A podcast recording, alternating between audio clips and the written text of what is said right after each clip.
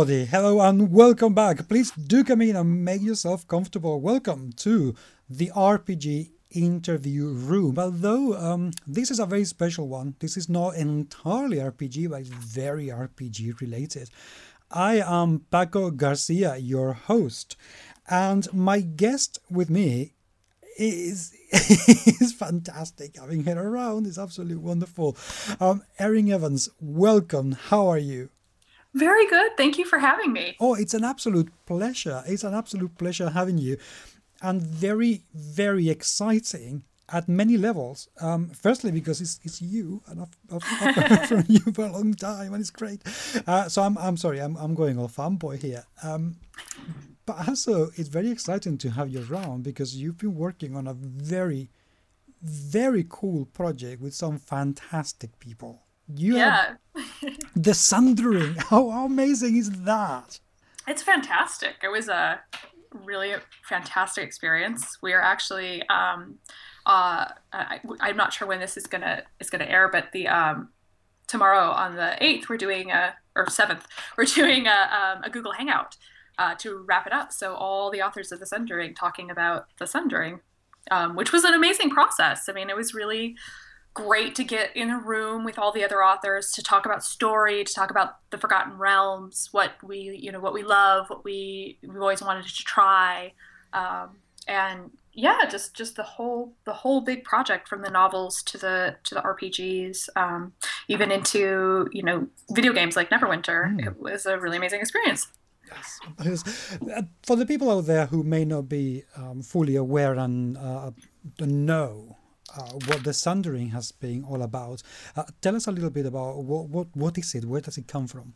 Uh, the Sundering was a, a, is a huge event um, that's meant to take the Forgotten Realms, one of the you know the premier campaign settings for Dungeons and Dragons, um, sort of back to its roots, to the to the feel that people really fell in love with, um, and to to help it sort of transition into uh, the the rule set for fifth edition uh, in a way that made sense in an organic story kind of way. So you have uh, big upheavals, you have war, you have um, the gods trying to consolidate power, you have massive geographical changes as this happens.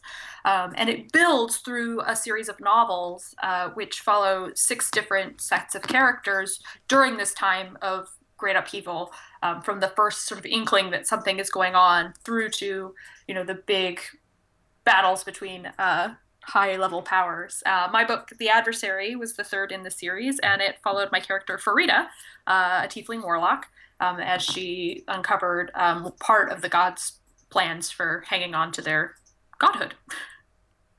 So it's uh, the, the whole thing is a massive epic. I mean, the Sundering is as epic as epic can come. Is is gigantic. You have um, on basically all the, the writers that have been uh, contributing to this project, you have more than one book. How has the process of actually deciding what kind of um, characters, adventures, what kind of um, development uh, process has been followed to to keep everything in line to what the message is meant to be of, of this recreation, this uh, bringing back the Forgotten Realms to what used to be or what people liked?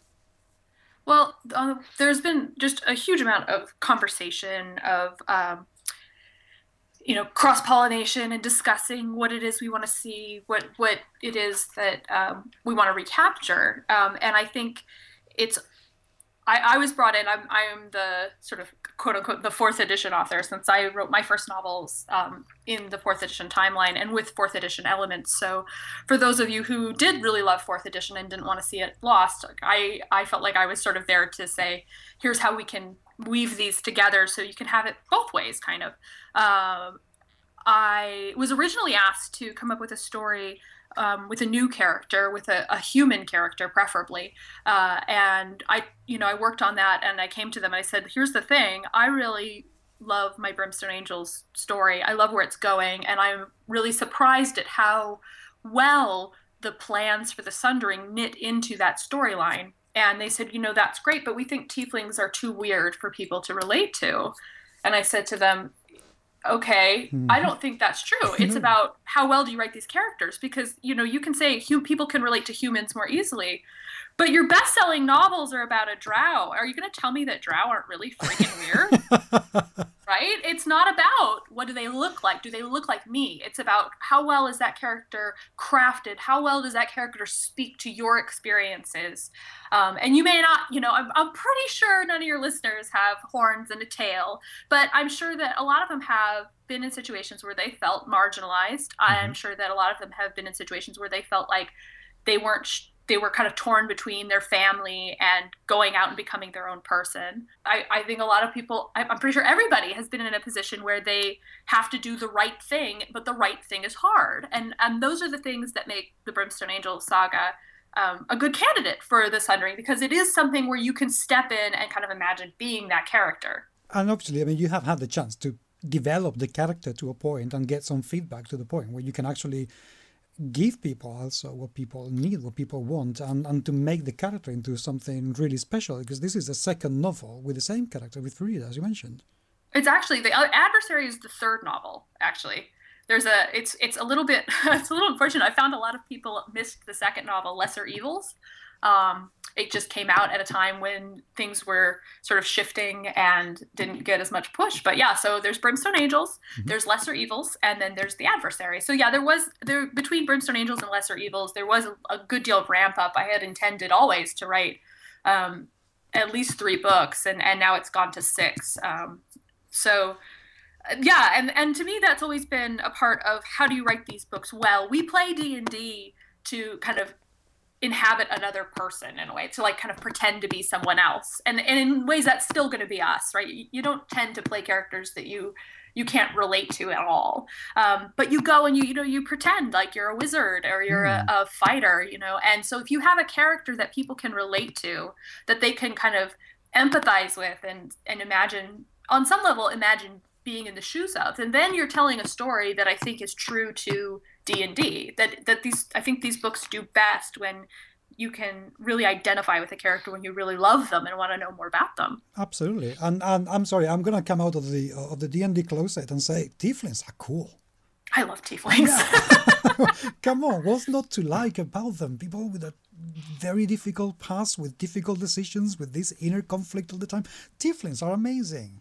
And the thing I love about them is that for a lot of a lot of the the fantasy races that are sort of not human and weird, they still have a full culture, right? Mm. You hmm. you like people will sometimes say tiefling are the new drow, right? But drow come from a culture with with a you know a, a, a society that's sort of pushing on them, right, to be a certain way.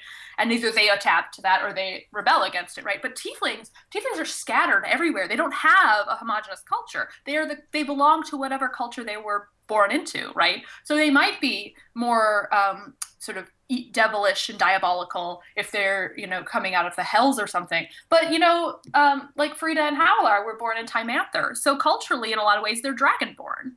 Um, you know they have this this really strong sense of filial piety. They don't really understand the gods in a lot of ways. Um, and, and those are very dragonborn traits that that they've grown up with, but they have nothing to do with being a tiefling in particular. So you you get this per, you know perception of them as being homogenized that they're all all tieflings are like X. It wouldn't be hard for someone in the Forgotten Realms to think that. But the reality is that you can adapt that character however you want. You know, if you want a tiefling from Waterdeep, they're going to be a little different than a tiefling from Aglarond. You want a tiefling who's from Calimshan, they're going to be hugely different from a tiefling who happened to grow up in Westgate. Hmm. Exactly. I, I'm sorry, but whoever thinks that tieflings, you know, people cannot relate to them. No, wrong, wrong. wrong. that's, that's, that's, just that wrong. Now, the, I'm very curious about one thing. Okay, the um, the, the, whole um, Sundering saga. Uh, you have been writing with other royalty writers. I mean, wonderful, wonderful people. Uh, Bob Salvatore was was not to like about the man. He's he's lovely. Wonderful. Uh, yeah, Ed Greenwood, the man who started the Forgotten Realms, amazing. Troy Denning, who is an absolute gem of a human being. And Paul Kemp. I mean, you've been writing with some of the best people out there. Don't forget Richard Lee Byers. Yes. There's so many of us, it's easy to drop yes. Sorry, Richard. My apologies. How how was that in terms of as a writer to be able to have that kind of exchange and uh, swapping of ideas and, and bounce things from, from such a wonderful, wonderful, amazing bunch of people. So I won't lie to you, the first time it was really daunting. I was so afraid. When I first was invited, I was I kind of had to read the email a couple of times. Like, did you send this to me on purpose? Is that an accident? Um, but when you know we got into the first, I actually wasn't at, at the first story summit. I, I participated by phone because I had uh, just given birth to my son four days earlier, so I wasn't I wasn't allowed to leave the house yet. I tried. I was like, I think I can get down there. My husband was like, go back to bed. Uh, but so then the second time we did we did one at Gen Con and I was I was just very nervous in that room with all these, you know, I mean yeah, like you said, they're the they're the top of the top. Um, and, and in the subsequent ones, like I, I kind of start out a little nervous, but as soon as you start talking, as soon as you start talking about your book, and these are people these are people who want to hear about your book. You know, they want to talk about you know, the first conversation I can remember having about books with, with like with Troy Denning, mm-hmm. he sat down and we had been talking about ways to sort of cross pollinate books, and he just like he pulls out this notepad and he just he hadn't been on participating much on the email and it was because he was thinking about it and he wanted to talk about it to you face to face so we had this conversation about his character um, arietta and how she might know my character brin um, because they both move in the same circles and and he had an idea that you know they could she could be his first love or something and i'm like that position is taken. Um, but but it would work if we did this or that and we kind of decided that that maybe her mother was sort of deluded in thinking that arietta and brin could totally get married um, so we have this this funny little there's these funny little kind of references in each book of, of sort of brin thinks she's crazy and, and arietta thinks he's sort of tragic um, but so the thing that turned out to be really wonderful is that, like you said, they're they're fantastic people. They're amazing writers, and they are such great guys. It's like having five, you know, wonderful big brothers looking out for you. They give me they give me every time I see them, they give me so much advice. Um, you know, they they tell me the nicest things about my books, and it I I think I cry every time. Because it's just i mean it it like it's funny because at the same time they're you know they're colleagues and they're friends. And then at this and and simultaneously they're they're on some level they're kind of heroes right? You know you you want to hear that well, and now you are part of that pantheon. Let's face it. I mean, you were you, you were already a very well established writer, and, and now, I mean, this has consolidated you as one of the top D and D writers ever. Well, thank you. you know, that's, uh, uh, that's that's how it is. Okay, um, let's jump a little bit into um, into the, the book, which is going to be released on the 14th of October, Fire in the Blood. Yes. Uh, which sounds very, very exciting. W- what is it all about? Uh, Fire in the Blood is follows the adversary. It's the story. Uh, it's it's sort of my my finally getting to Cormyr book. Um, I've been intending to write a Brimstone Angels book in Cormyr. Um, that was supposed to be the sequel to Brimstone Angels, and then I pushed that out to write about Harpers and the Zhentarim with Lesser Evils, and then it was supposed to be book three, and then it was pushed out to write the Sundering. So this is finally getting to Cormyr, and because there's so much time has passed, it's it's got the problem in Cormyr has gotten really bad. Um, Brin, uh, Farideh and Havilar's friend, Havilar's, you know, boyfriend, I guess. Mm-hmm. But there's a better word for that, but it's, it's a Realmsy word, and I don't know how much people will attach to it. Um, is uh, is in line for the throne in a very sort of complicated tracing of, of blood. Uh, his father was the uh, illegitimate child of the the crown prince, so he was legitimized, but it wasn't followed through because he was murdered. So Brin has this kind of official position hanging over him and he's trying to keep from getting there and as he's trying to manipulate this sort of succession crisis um, he's simultaneously trying to deal with the fact that he's engaged to the princess of cormyr which happened while havilar was out of was out of the picture and trying to break that engagement without destroying himself um, and war is coming to cormyr so it's already bad enough and then the crown prince disappears so the story is, on one hand, about them going to find the crown prince, mm-hmm. uh, and on the other hand, it stays in Suzail and it deals with the Harpers trying to figure out what it is that Shade is trying to do to destroy, uh, to win the war, um, because they're on top at the start. now we were talking earlier about how um, character development uh, is, is kind of key to be able to relate to, to your characters and be able to relate to the, to the book and, and to the story itself. How have you handled the the character development compared with or together with the massive epic scale or the of the events going around in the Forgotten Realms? The I think the thing that's great is you can look at those big epic events and uh, think about how they would affect this one person.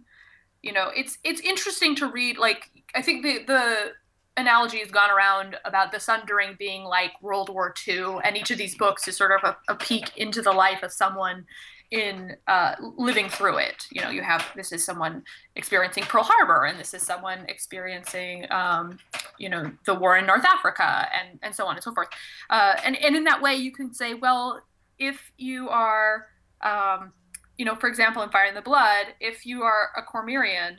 Uh, if you're if you're a Cormyrean and you know this this war is coming, you're going to react to that differently if you're a noble or if you're a commoner if you're in the military or if you're you know if you're ruling the country all these people have sort of different things pressing on them and and with your life keeps going and that's the thing that i really love playing with that that you know princess Raedra is um, dealing with this succession crisis worried about her country that she loves so much and simultaneously dealing with the fact that everybody is gossiping over her fiance having a tiefling lover. And how embarrassing is that? How hard is that to deal with? Um, so you can kind of pull all these things together, and they they push on the character in different ways and make them react to different aspects in different ways. For example, you know, if everybody's gossiping about Raedra, when it comes time to kind of take the reins, you know, she might be thinking, "Is anybody going to even listen to me because they're all laughing at me behind my back?" Mm. And that's what I love to do is is to take those different pressures and and sort of see how that would shape a character. They almost form in the space between them. And for you, considering that you have written novels that were based in the fourth edition of Dungeons and Dragons, how was the process for you to actually adapt and, and change some of the stuff that you've done in the past to, to the fifth edition, the, the new D and D? So the nice thing is, my books are still in advance of the the sort of the final sundering events where the planes pull apart and um, and and the rules officially shift they're in the process of changing mm-hmm. so i haven't had to do anything too major at this point uh, the nice thing too was was for a lot of the details you know like like the warlock there was the third edition warlock which is different from the fourth edition warlock um, or even tieflings you know the the tieflings from earlier editions were very different from the fourth edition hmm. tieflings mm. and in, in those two cases you know I discussed we discussed this uh, RPG and, and the story editor and I and I said, you know, I can't tell this story if I don't have these pieces. If warlocks suddenly don't make pacts um, to draw power from other planes, then I don't know what to do with Farideh there. Um, and you know, if tieflings are suddenly they're they're all varied and different and, and they've always been that way and this is just one variant, it becomes difficult to write about tieflings as a, kind of a marginalized class in a society if if people don't assume you know this combination of traits as a tiefling. Uh, and i i still argue that that the sort of demon born at eh, tieflings and other various fiends the rakshasa the night hags there's so many possibilities they still exist. I think that they you know they're post the the ascension they still exist. But those those sort of devil born tieflings in if you're going to keep the world continuous, those those have to be the ones that people associate with that word. Mm. Um, which is nice if you're a demon-born tiefling. You just kind of fly under the radar. Like, nope, I'm totally normal. I'm definitely not one of those horned and tailed weirdos. that, that sounds that sounds indeed very fair enough. Um, tell me a little bit about Farideh. I'm I'm very curious um, about her. Um, from the point of view, let's assume that the listeners know absolutely nothing about her. Okay. What what's the what's Farideh 101?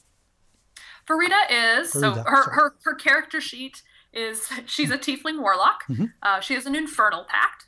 Um, she is she's good.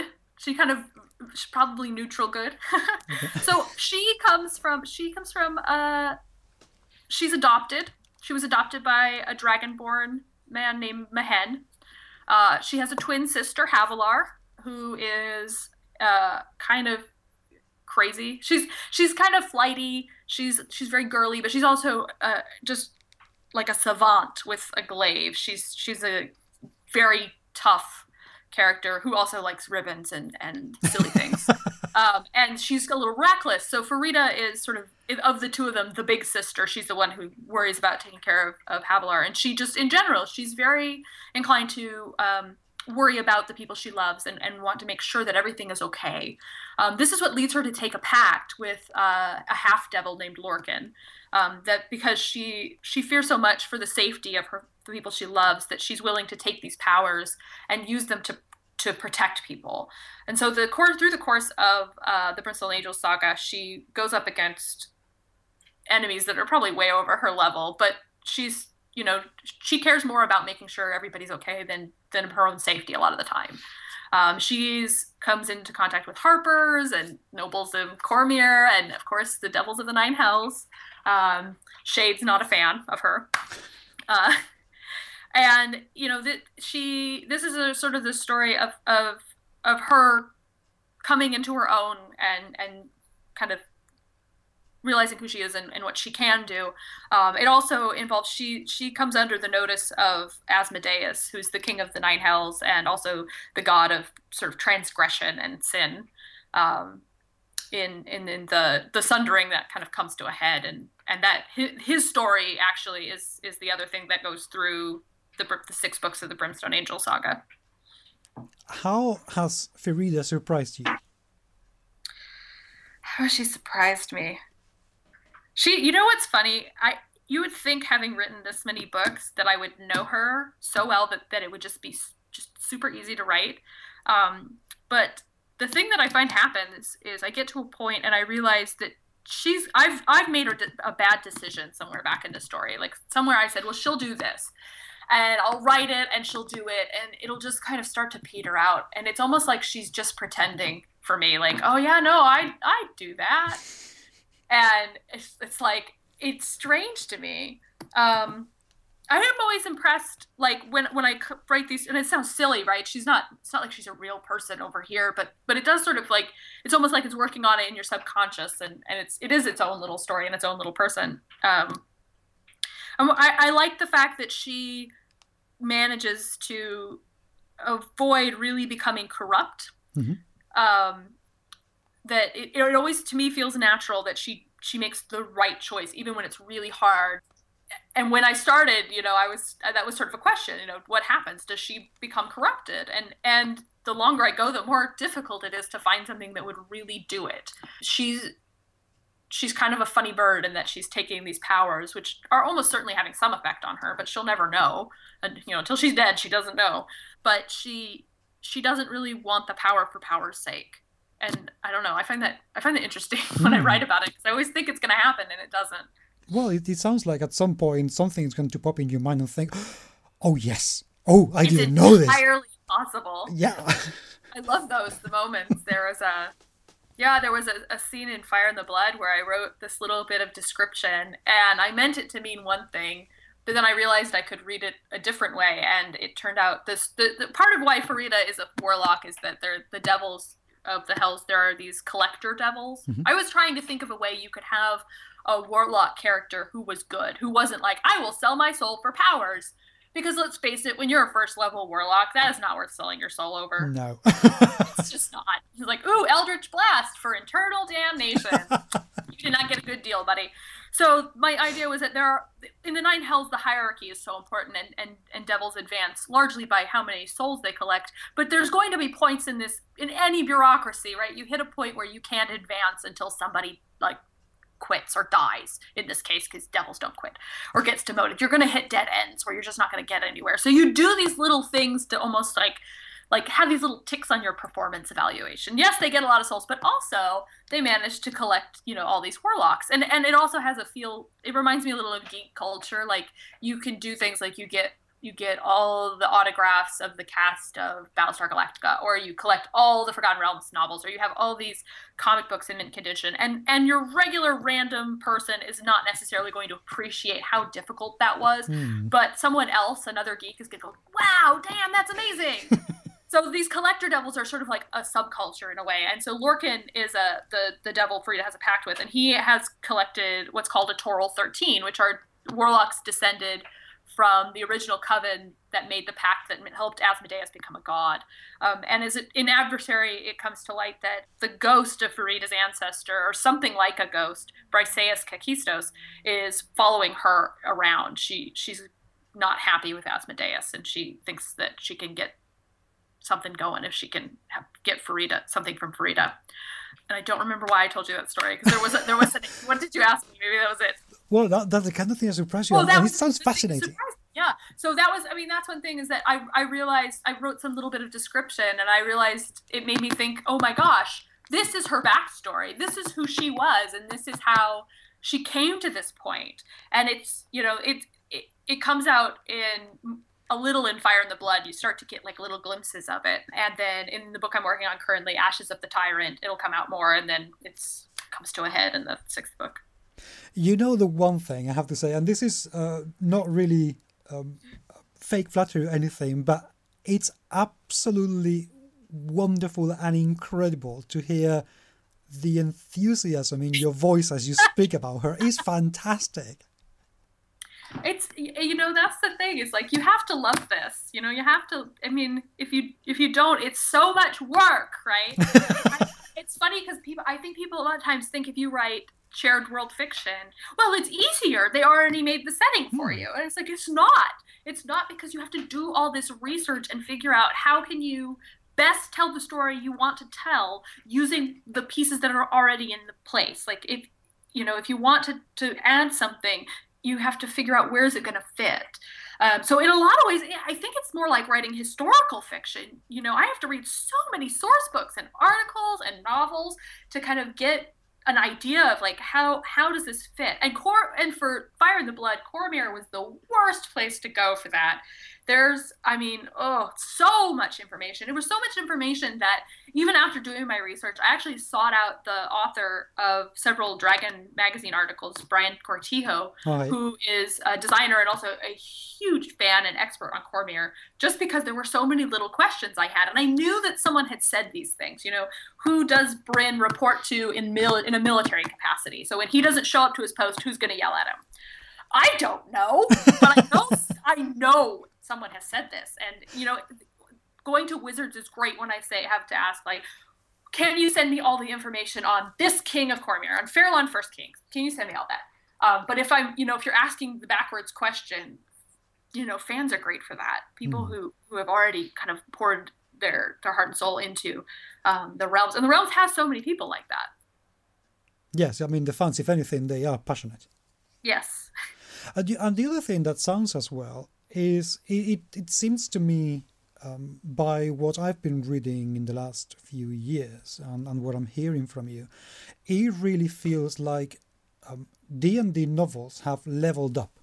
You know, in the past, if, if you look at novels of, of 10, 15 years ago and, and you read them, uh, you could be forgiven for thinking this is uh, literature for young adults.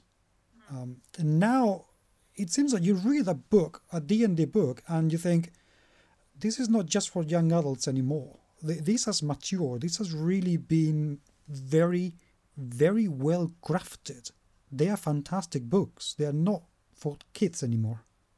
Thank you. Yeah, I think the uh, I actually worked as an editor for um, D and D novels. I worked on uh, Eberron and then Forgotten Realms, sort of tangentially, and the or I was a secondary editor, is what I mean.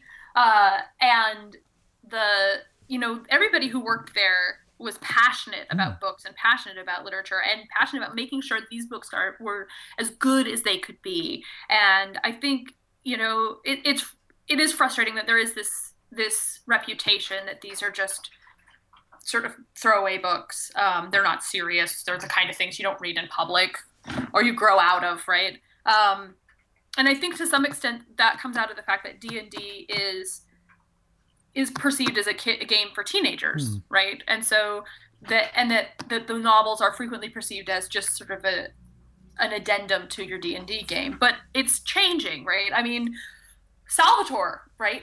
There are so many people, like hundreds of thousands of people who read his books and they don't all play D&D. Mm. Like sometimes they just really like reading a good fantasy Absolutely. adventure.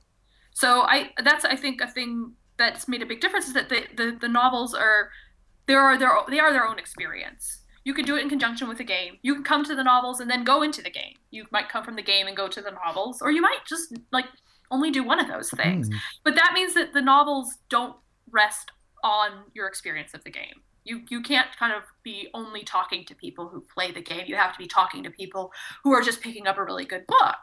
And so you want it to be something that's uh, a, a, good experience, a, you know, a good read. Um, and when it came to the sundering, that was one thing that that they said that you know that we don't want these to be YA. We don't want these to be for, for kids. And and I know previously, like back in second edition, they they had the so-called comics code, and there were I've I have looked at this. It was not in place when I was working there, um, but it was something we had to keep kind of pushing against. You know, we'd say, hey, what if you you know you did this here, and, and an author would be like, oh, well, I thought we weren't allowed to do that. Um, my first book, I had a scene where. Um, a woman was learning to pick locks and ed greenwood it was for a series called ed greenwood presents and ed greenwood was reading it and he said this is a wonderful scene but she has to cut it because you can't show someone um, committing a crime. You can't show the, the hero committing a crime. And and the other editor's like no that's been that's been gone. Like there's no problem with this. Yeah. So he's like awesome. Um, you know and and and so that was you know there's there's still things you know they say we they don't want to see you know hardcore erotica or something because that's a different audience. Yeah, and it doesn't it doesn't really match doesn't up with anything. It's not necessary, is it? We're we're still not allowed to drop f bombs, but well, but you know, there's there's a lot more. You know, they say we want these to be books for grown-ups. Hmm. Um, they, I'm trying to remember. There were they actually said that the threshold for for sort of sex and violence was a, a particular point in in uh, a Song of Ice and Fire, and I'm not recalling which one it is now. Maybe book three, right. but it was I thought it was funny. Okay. But yeah, so there. I mean, with the Sundering, there was definitely a push. You know, they they gave us more pages to work with. The books are thicker, um, and and they said, you know, tell the best story you can tell. You know, don't don't worry about you know making sure everybody understands all the things of the sundering you know but make sure that this is a story that makes you want to be there and, and read more. Which is also something fantastic that I feel Wizards is, is doing at the moment. They really are giving people the freedom to do what they think is best and really bring things to life, which is long overdue and absolutely a wonderful, wonderful thing to do. Yeah, I think that that has been sort of the the most exciting thing about fifth edition in a lot of ways is that sense of you know your game is your game and mm. saying it explicitly. I think you can look at any edition and and it's you know it's in between the lines yeah, it's very you know, implied yeah. Yeah like like fourth edition there's a lot of emphasis on this is how you play combat. And then there's a little bit that sort of says hey role playing is your thing. You you do what you want to do but it never comes it never really came through i don't think for a lot of people and with fifth edition they they're saying like try this or leave it out. Hmm. You know, do use these rules or just kind of roll with it. Like make this game your own. And I think that's the beauty of D&D is that you can play a game that's suited to you and your your DM and your players, right? Hmm. Um, my my game right now, my DM does lots of these really fascinating puzzles and and uses lots of props and things. Um, there was one time where we were we we like chased some robbers into uh, the spirit world, and the spirits like once we sorted out what was going on, they said, "Hey, those are unicorn poachers. We need these horns back. Um, we'll give you these spirit berries to help you." Is is more involved in this, right? In, in, in, character, and I'm thinking, but we don't know what they'll do, right? I'm like, yes, percentile dice. but instead, she pulls out this bowl of jelly beans, and she says, "These are the spirit berries. Pick one." And so the flavor you got um, she had like decided like all these flavors and what they what sort of powers they created. So, you know, you eat one and it's licorice flavored and you are imbued with the spirit of the wolf or something and you kind of turn into a werewolf briefly. We, we fed that one to our pigeon. So our, we have a were pigeon now. And then, yeah, and then we rolled percentile dice to see if it stuck because she's like, you know, sometimes this, there's a chance this is permanent and there's a chance that doing it will trap you in the spirit world. So there's nothing simple with her. There's always a comp, comp, you know consequence. But that's the kind of game that her players want to play. You know, and other players are going to want to play something that's you know more straightforward and and just you know combating. And some people want to play a game where there's like no rules and you're just role playing at the table, you know. Hmm. And that's what's beautiful about D and D is that it can adapt to all those things. It's very flexible, and I think this is this is one of the. It's probably not the first time that's been sort of expressed, but it's definitely I think one of the first times it's been celebrated Mm. and and really pushed forward. Yeah, that is a very good way to put it. And actually, before we wrap up, I, I'm going to have to ask you how many ideas have you got from your gaming group to bring into your books?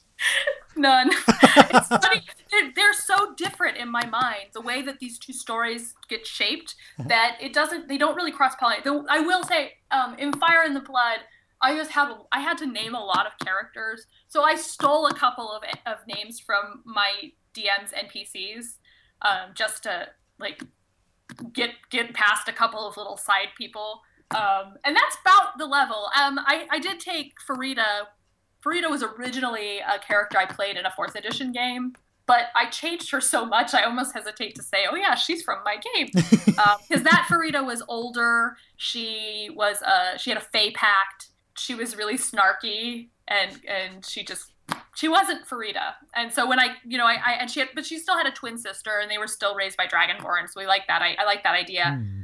But it was sort of a case of like this doesn't work this doesn't work this doesn't work and you just cross it all out and change it? I completely changed her twin sister because that other character was my friend's you know that that tamora her name was tamora and tamora was built for my friend to have fun. She wasn't built to make you know to kind of help tell Farideh's story. So you have to throw all that out. Um, and i think that's the thing is that that a lot of the times what works in the game what's fun in the game doesn't work in a novel and and kind of vice versa but they can i mean they can cross pollinate i just haven't run into a, a scenario that's that's perfect for my book you know Yeah, because uh, let's face it, if somebody in your book, you know, oh, I'm having this fate, well, let's let's take a look at those gummy buns and gummy bears and Right. let, us see what happens. let's just eat some berries yeah, that'd be awesome. Fire. Fire in the Blood, uh, for all listeners out there, is out on the 14th of October, and obviously it can be pre-ordered. Uh, which I think people should do. Um, the one thing, um, this is not the first book in in the series. Um, is the story, if people came to this book and, and read it without reading the previous books, uh, will the story make sense, make enough sense for them? you know i would have said no i would have said you know this is the first time where i've where i've kind of gone okay we're far enough into the series. I will kind of recap for those of you who've been a year since adversary but i don't i can't write it for both anymore. And the first three books i really made an effort to make sure that if you picked up this book in the middle you would be able to enjoy it. Um, but uh, I, I just heard from an early reviewer who said, you know, I haven't read any of the other books, but you made it really accessible. You know, he was he was an interview. They said, how do you do that? I was like, I have no idea because I didn't think I did that. So it's entirely possible. Um, if you're, you know, I think if you're the kind of reader who kind of likes to pick up a lot of clues as you're reading and kind of put them back together into the story, uh, you you probably okay. But I would really strongly recommend you at least read Adversary. Um, and if you want the full experience, Brimstone Angels, Brimstone Angels Lesser Evils, The Adversary, and then Fire in the Blood. There you go, uh, listeners. That is your shopping list sorted. Before we leave, uh, I am going to be playing in a 24-hour D&D game for Extra Life, a charity that benefits Children's Miracle Network and helps families pay for treatment at hospitals across the country. Uh, if you go to extralife.org uh, and search for my name, Erin M. Evans, you can find my donation page. And until October 15th, you can vote for which character I will play in the game. Uh, all your donations are tax deductible and go straight to hospitals like Seattle Children's to help kids. And that is very worthy indeed. And 24 hours of D&D, that sounds fantastic. It's uh the the DM and one other player are playing the full 24 hours. I will be there for eight hours, but Wow. That, that is it was it was amazing last year. and it will be broadcast on uh, Twitch on the 25th of October. Oh no, that should be really good fun. I, I really, um, I have to watch that. I really have to watch that. Um, Erin, thank you very, very much for, for being with me today. It's been absolutely wonderful having you around, uh, and I, I hope, I really sincerely hope that Fire in the Blood is going to be an incredible success because it sounds super exciting. It is it is definitely uh It is the biggest book I've ever written in a lot of different ways. So I hope you're right. I'm sure it will. Thank you so much for having me. Thank you for listening. Hosting and production for this podcast have been by Paco Garcia and the music's been composed by Kev Atzet. We would love to hear from you. Feedback and your questions are always welcome and you can email us at podcast at gmsmagazine.com. You can also follow us on Twitter at GMS Magazine. And we are also on Facebook and Google+. I'm very, very happy to talk to you. Remember to subscribe to the GMS Magazine podcast channels in iTunes and give us a review or two and a rating, please. And it's truly appreciated if you do. For more quality shows, remember to listen to other rooms like the RPG room, the interview room, and the board game room, and more rooms that might be coming very soon indeed. But, friends, until the next time, let the games continue.